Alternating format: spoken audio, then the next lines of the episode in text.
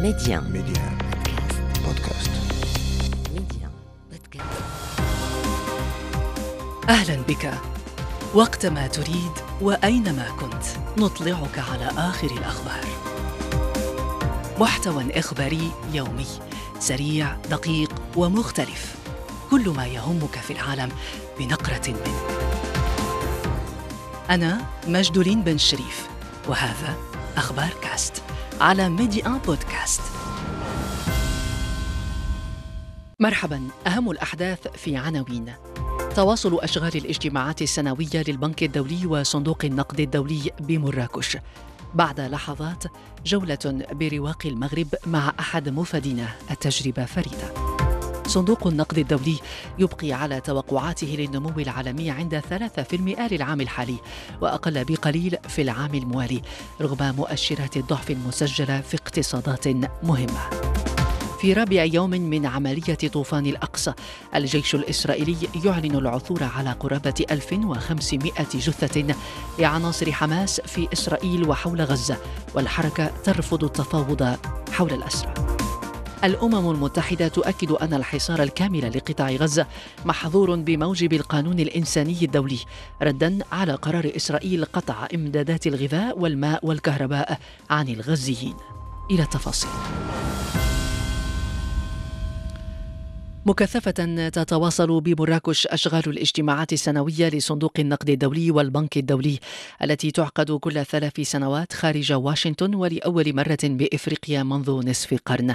بعد يوم افتتاحي تميز بتركيز المتداخلين على أهمية التئام هذا الحدث المالي والاقتصادي بالمغرب. مع تنويه خاص بصمود المملكة ما بعد زلزال الحوز أخذ كل الاهتمام اليوم توقعات صندوق النقد الدولي بخصوص النمو العالمي. من مراكش معنا أحد مفدي ميدي آن زهير التومي. زهير مرحبا بك. مرحبا بك مجدولين. زهير كنت حاضرا في إعلان اليوم. أكيد الوضع متفاوت بين الاقتصادات العالمية. ما اللافت في نظرك في الأرقام التي أعلنها الصندوق من مراكش؟ بداية مجدولين بلغة الأرقام حتى نستطيع التشخيص. أبقى صندوق النقد الدولي على توقعاته لنمو الاقتصاد العالمي في 2023 رغم مؤشرات الضعف المسجلة في اقتصاديات كبرى على ما أظهرت البيانات التي نشرت اليوم بمناسبة انعقاد الاجتماعات السنوية للمؤسستين الماليتين الدوليتين. بلغة الأرقام فلا يزال الصندوق يتوقع نموا عالميا. نسبته 3% في 2023 وأقل بقليل في 2024 مع 2.9% أي بتراجع طفيف يقدر بحوالي ناقص 0.1% مقارنة بتقديراته السابقة الصادرة في الصيف الماضي. هي توقعات مفصلية بالنسبة لشهر أكتوبر عادة صندوق النقد الدولي يقدمها وتكون فيها نسبة كبيرة من التصحيح وفيها نسبة كبيرة من اليقين. إن صح التعبير في عالم وفي اقتصاد عالمي وظرفية اقتصادية عالمية تتسم بعدم اليقين مجدولين طيب زهير يعني كما نتابع مع فريق يوميا مع فريق ميديا يوميا في تغطيتنا. البرنامج حافل جدا. ما أهم الندوات والاجتماعات التي ستميز هذا اليوم الثاني بمراكش. هي ندوات وفعاليات كثيرة مجدولين تقدر إن لم أبالغ بالعشرات لكن فيها المهم فيها الأقل أهمية ليس أقل أهمية ولكن ذات طابع أكاديمي تقني معين. لجرد أبرز هذه الفعاليات لدينا اليوم الفريق العامل الرفيع المستوى لإفريقيا المعني بالهيكلة المالية العالمية اجتمع منذ صباح اليوم. كذلك هناك منتدى تطور مجموعة البنك الدولي الثاني وأيضا هناك اجتماع أعضاء لجنة المجموعة الأولى الأولى في إفريقيا.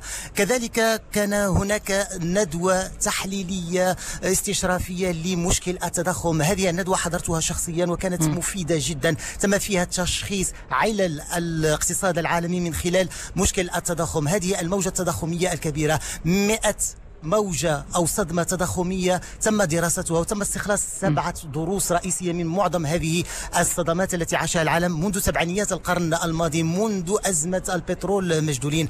والخلاصة أن سياسة جبائية سياسة موازناتية حكومية هي الحل الأمثل لمعالجة مشكل التضخم. لا يكفي فقط الانكباب على العامل النقدي المالي لمعالجة معضلة التضخم التي هي فيروس إن صح التعبير أو جائحة تجتاح اقتصاديات العالم. كذلك كذلك هناك فعاليات عديدة أخرى مرتبطة بالاقتصاد المغربي هامشية ولكنها مهمة بما يسمى بمقهى المعرفة مسألة الطاقة الهيدروجين إفريقيا إفريقيا حاضرة بقوة إضافة إلى مجموعة من الفعاليات الأخرى التي سيسهر عليها مسؤولو المؤسستين الماليتين الدوليتين إضافة إلى المسؤولين الحكوميين المغاربة. زهيرة تومي أحد مفدي ميدي إلى مراكش شكرا جزيلا لك. المكتب الوطني للسياحة يضع بين يدي الزوار المغرب بكل ثرائه الثقافي والتاريخي والحضاري في رواق المغرب. المشاركون الأربعة عشر ألف الذين حجوا إلى فضاء باب إغلي بمراكش للحديث عن معضلات الاقتصاد العالمي والفرص على موعد مع تجربة فريدة وساحرة. على مساحة 900 متر مربع نجد رواق المغرب. نهى يوسف إحدى مفادين إلى مراكش زارت الرواق وأعدت الروبورتاج التالي. المشاركون في الاجتماعات السنوية لصندوق النقد والبنك الدوليين سيدخلون في تجربة حالمة أهدافها التعريف بالمملكة المغربية العيش فيها والاستثمار بها المغرب أرض اللقاءات وفي هذا الرواق التقينا زوارا من دول شتى من بينهم إدغاردو ألفاريز تشافيز I found it. وجدته مبهرا للغاية لأنكم جمعتم كل تاريخكم هنا. أنا من البيرو وهناك نعتقد أننا في أمريكا اللاتينية نتشارك الكثير مع الدول العربية في الشمال مثلكم. هناك قواسم مشتركة كثيرة بيننا وبين المغرب. Of things that we share in common. المغرب أرض الأنوار والرواق كان نبراسا لزائرين لم يكونوا على معرفة مسبقة بالمملكة كأتالينا إيناري من دولة ساموا الجزرية بالمحيط الهادئ. لم أكن أعرف الكثير عن المغرب لكن هذا الرواق فتح عيني على الثقافة المغربية الاختلافات والتنوع الذي تزخر به. لقد أبهرني وأثار فضولي أن المغرب يتوفر على مناظر طبيعية مختلفة تجد الصحراء والحرارة ثم تجد الخضرة وتجد أيضا مناطق باردة بها ثلوج كل هذا في بلد واحد. والمغرب أرض الفرص الواعدة وهذا الرواق كان فرصة للتعريف بغنى المملكة وأيضا فرصة للعديد من الحرفيين للتعريف بمنتوجاتهم منتوجات المغرب الفريدة كالحاجة فاطمة المقاولة من أكادير المختصة في الأرجان. لي شرف أنني نشارك في هذا الرواق. الإقبال كان كثير بزاف ما كاينش الزائر اللي كيدوز. تي- تيثير الانتباه ديالو هذا الرحى وهذا الجلسة وهذا donc ملي كيجي كنفسروا ليه شنو هو زيت الاركان وكيفاش كان كيتصنع من قديم. المعرض إذا مسار من ثلاثة فضاءات متنوعة تحدها حدائق وبساتين ما بين كل فضاء فيه ماضي وحاضر ومستقبل المملكة في جولة عبر الزمن تستغرق بضع دقائق لكنها تبقى في ذاكرة الزائر إلى الأبد. من الرواق المغربي بفضاء إغلي بمراكش نهى يوسف لمدينة. في رابع يوم من عملية طوفان الأقصى التي تشنها حركة المقاومة الإسلامية حماس على إسرائيل.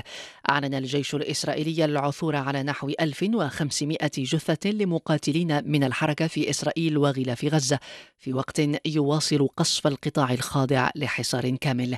إسرائيل أكدت أن قواتها استعادت السيطرة على الحدود مع القطاع لتقفز إلى نحو 800 قتيل حصيلة الضحايا من الجانب الفلسطيني. بينهم سبعة صحفيين فلسطينيين قتلوا في غزة منذ يوم السبت. نتحدث عن قصف إسرائيلي لا يتوقف وحصار هو الأخطر. معنا من غزة مباشرة مراسلنا عادل الزعنون.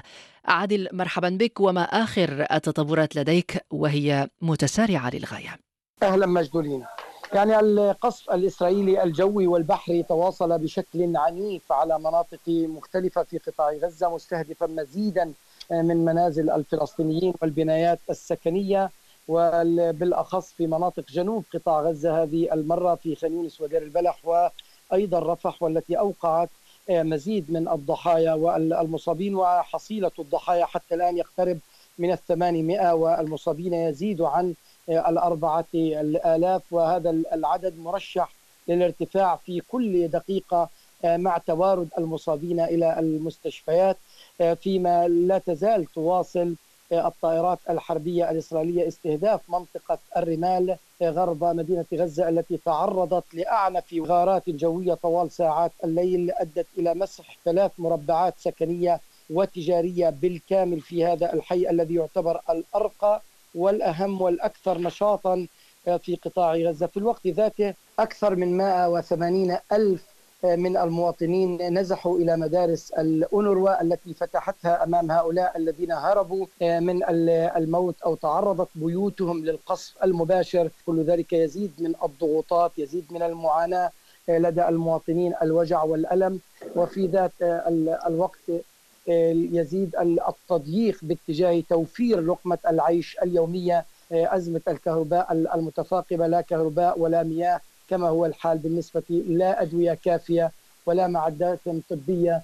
كان معنا مباشرة من غزة مراسلنا عادل الزعنون منظمة الصحة العالمية طلبت اليوم بفتح ممر إنساني إلى قطاع غزة المحاصر معتبرة أن الأمر ضروري لتوفير الإمدادات الطبية الأساسية للسكان.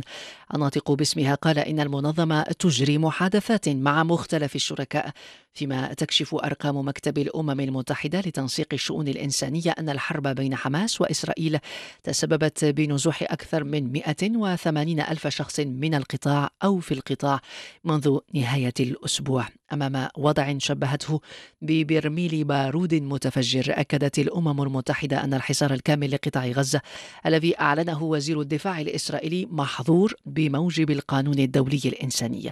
للتعليق على هذا الجانب معنا من رام الله جهاد حرب الكاتب والمحلل السياسي. وفقا للقانون الدولي الإنساني وخاصة البروتوكول الرابع لمعاهدة جنيف يمنع حظر الأغذية والأدوية وكذلك الكهرباء والماء. وزير الجيش الإسرائيلي أعلن منع تزويد قطاع غزة بالكهرباء والماء والسلع والغاز. هذا يعني حرمان قطاع غزة والمؤسسات الصحية من إمكانية تشغيلها. الأمر الذي سيضر بالخدمات الصحية والاجتماعية للمواطنين الفلسطينيين وقدرتهم على الحياة هذا جزء من عقوبات جماعية أيضا ضد المواطنين المدنيين العزل في قطاع غزة على خلاف القانون الدولي والقانون الدولي الإنساني. عمليا ستتوقف محطة توليد الكهرباء عن إمكانية إنتاج الطاقة الكهربائية. ستتوقف أيضا المؤسسات الصحية المستشفيات. ثانيا سيحرم المواطنين الفلسطينيين من السلع الغذائية الضرورية للحياة. بالإضافة إلى ذلك إسرائيل أغلقت المياه خاصة في ظل جفاف المياه الجوفية في قطاع غزة على مدار السنوات الماضية. على جبهة أخرى مع لبنان. أعلن حزب الله اللبناني أنه قصف ثكنتين إسرائيليتين قرب الحدود مع لبنان ردا على مقتل ثلاثة من عناصره بقصف إسرائيلي إثر عملية تسلل عبر الحدود.